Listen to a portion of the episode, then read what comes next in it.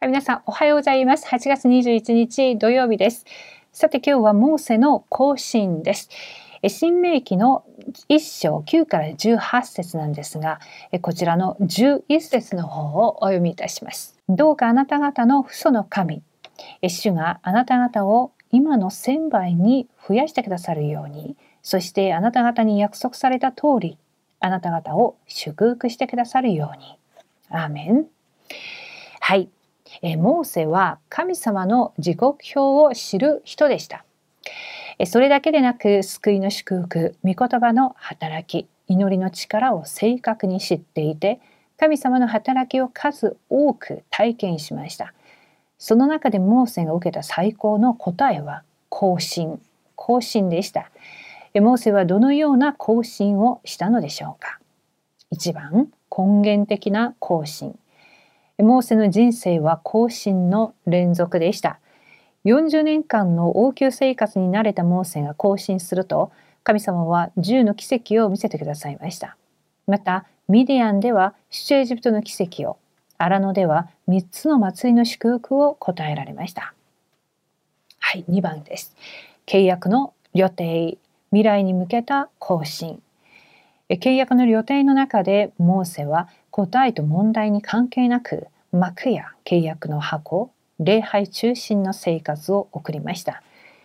神様はそのようなモーセに確実な未来を見せてくださいました。するとモーセはイスラエルの民を天の星のように豊かにして千倍の祝福を与えてくださった神様に感謝を告白し頭を立ててカナンの地に入ることを助けました。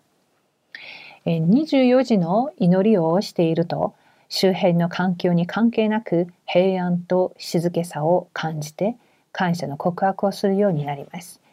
あえて努力しなくても自然に霊的更新をするようになります。これは神様が与えてくださった霊的奥義です。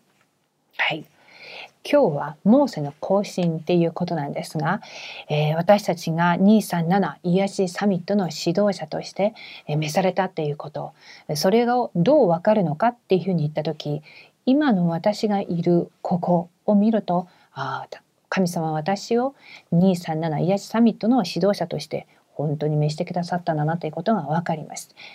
それは福音っていうものに、えー、私たちが巡り合って神様の子供になったっていうこともとても重要な祝福なんですが私たちにこの世界福音化っていうこの大きな契約が237カ国っていうふうにもっと具体化されたっていうことそしてその具体化されたことの中から特に5,000種族っていうこの言葉も私たちに与えてくださいました。これは単なる言葉ではなく今までのあの聖書が約束されたそして地の果てに至るまで私の証人となりますっていうその御言葉成就のその現れであります。そんな中で私たちに向けられた更新っていうのはそれこそ霊的システムを持って今は編集時間を持たなければなりません。御言葉を通して編集する。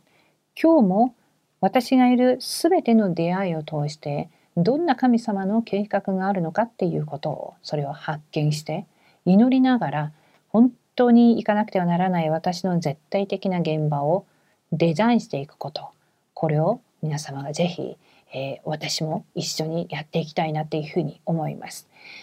とにかく朝目を覚ましたら目に見えることまた今日のスケジュールそして全てのことを置いて、えー、編集設計デザインこの3つのことを絶対忘れずに味わっていきたいなっていうふうに思います。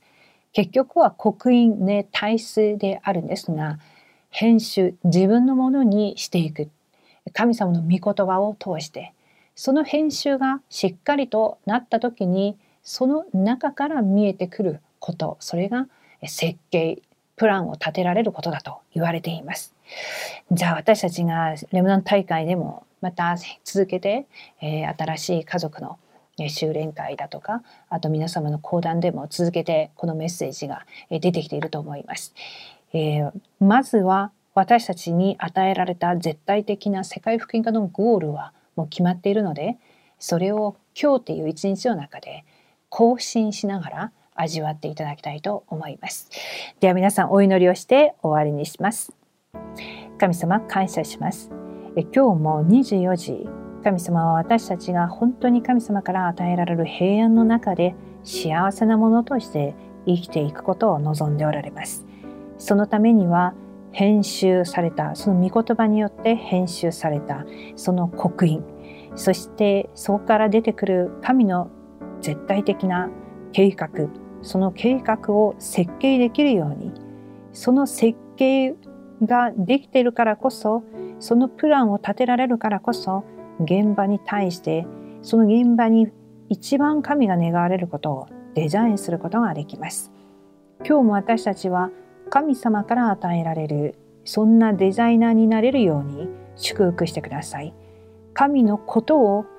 私たちが現場に運びそして神様から与えられたその神のものを通して全てをまたデザインしていくことができるように導いてください。感謝します。イエス様の皆によってお祈りします。アーメン。